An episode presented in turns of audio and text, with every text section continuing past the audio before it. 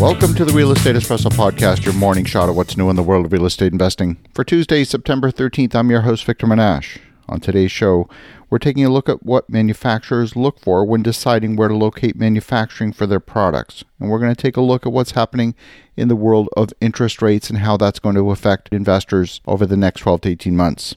The decision of where to locate usually comes down to four main factors. Number one, the availability of skilled labor at an acceptable wage. Number two, a plentiful, low cost energy supply.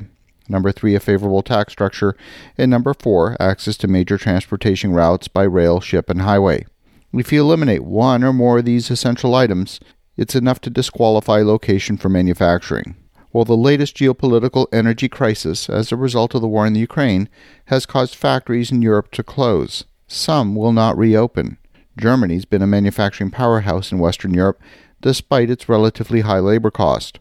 The labor force is highly skilled with a strong work ethic. Historically, Germany's enjoyed relatively low energy rates that have averaged about half of those compared with the rest of Western Europe.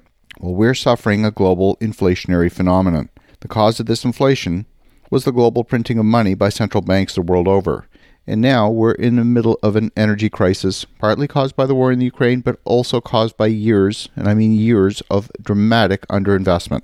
This period we're experiencing is analogous to the post war 1945 era when the U.S. was moving from war financing to business financing. It was a difficult time. We all printed money while fighting the war on the pandemic. Now that the pandemic is largely over, it's appropriate to tighten monetary policy. But inflation is the direct result of too much money chasing too few products and commodities. When that happens, the price of those commodities gets bid up and it causes the producer price index, the consumer price index, and just about every other index to rise. You couple the money printing with low interest rates and easy credit, and you get asset price inflation. You get prices going up in the stock market, in real estate, and even in the bond market. We have a global financial system where politically governments don't necessarily need to cooperate, and often they don't, but the monetary system does largely rely on central bank collaboration. And if you look back over the period of the pandemic, central banks largely acted in unison. That might have been coincidence, but I believe the European Central Bank, the Bank of England, the Federal Reserve, the Bank of Japan, the Bank of Canada, they were all in communication. Fast forward to today, we have a major divergence in central bank policy. The Federal Reserve is tightening monetary policy and raising interest rates, while the European Central Bank is now entering a period of massive stimulus. The European Central Bank had been raising interest rates slowly and in collaboration with the Fed to fight inflation. But now that Russia has weaponized the flow of gas into Europe, Europe is in a full on energy crisis. The ECB is going to fund the purchase of gas from the US and other parts of the world by printing euros. We're talking about a fiscal stimulus equivalent to 9% of GDP for private sector needs and 5% of GDP for the public sector needs a stimulus equivalent to 14% of GDP is huge, and it's ultimately going to have an inflationary impact, not just in Europe, but globally.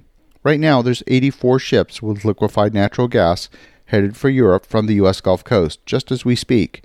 We now have a situation where the U.S. Federal Reserve and the European Central Bank have diverged on policy. One is tightening while the other one's easing.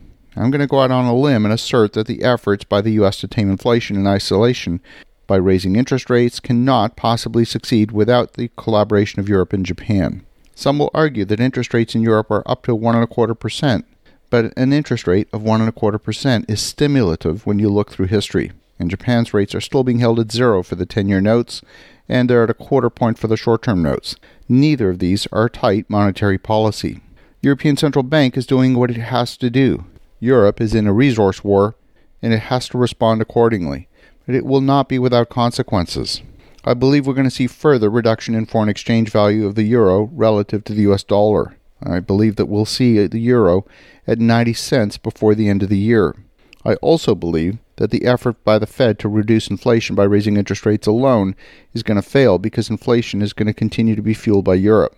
We also have numerous foreign governments, including China, that have traditionally been buyers of U.S. Treasuries. They're no longer buying like they used to. China is running off U.S. Treasuries as they mature. They're not repurchasing. And the U.S. will still find buyers in the short term because of the higher interest rate being offered on U.S. Treasuries compared with both Europe and Japan. But once things normalize, and frankly, that's over the horizon right now, and both the US and European banks start collaborating again, to see a lot of downward pressure on the US dollar unless the Fed maintains a premium on interest rates. Now, it's going to take a long time for the Fed to realize that higher interest rates and reduced liquidity are not going to be enough to reduce price inflation. Higher rates will slow the economy and possibly push us into depression. But the link between energy supply and economic activity is going to become more and more visible. You can print money, but you can't print food and you can't print oil. So let's go back to where we started. We're going to see new manufacturing cropping up all over the world in locations where those four things are present access to skilled labor at good wages, a plentiful, low cost energy supply, a favorable tax structure, and access to major transportation routes by rail, ship, and highway. I believe on that basis, we're going to start to see a resurgence of manufacturing in the United States, particularly along the U.S. Gulf Coast. As you think about that, have an awesome rest of your day. Go make some great things happen. We'll talk to you again tomorrow.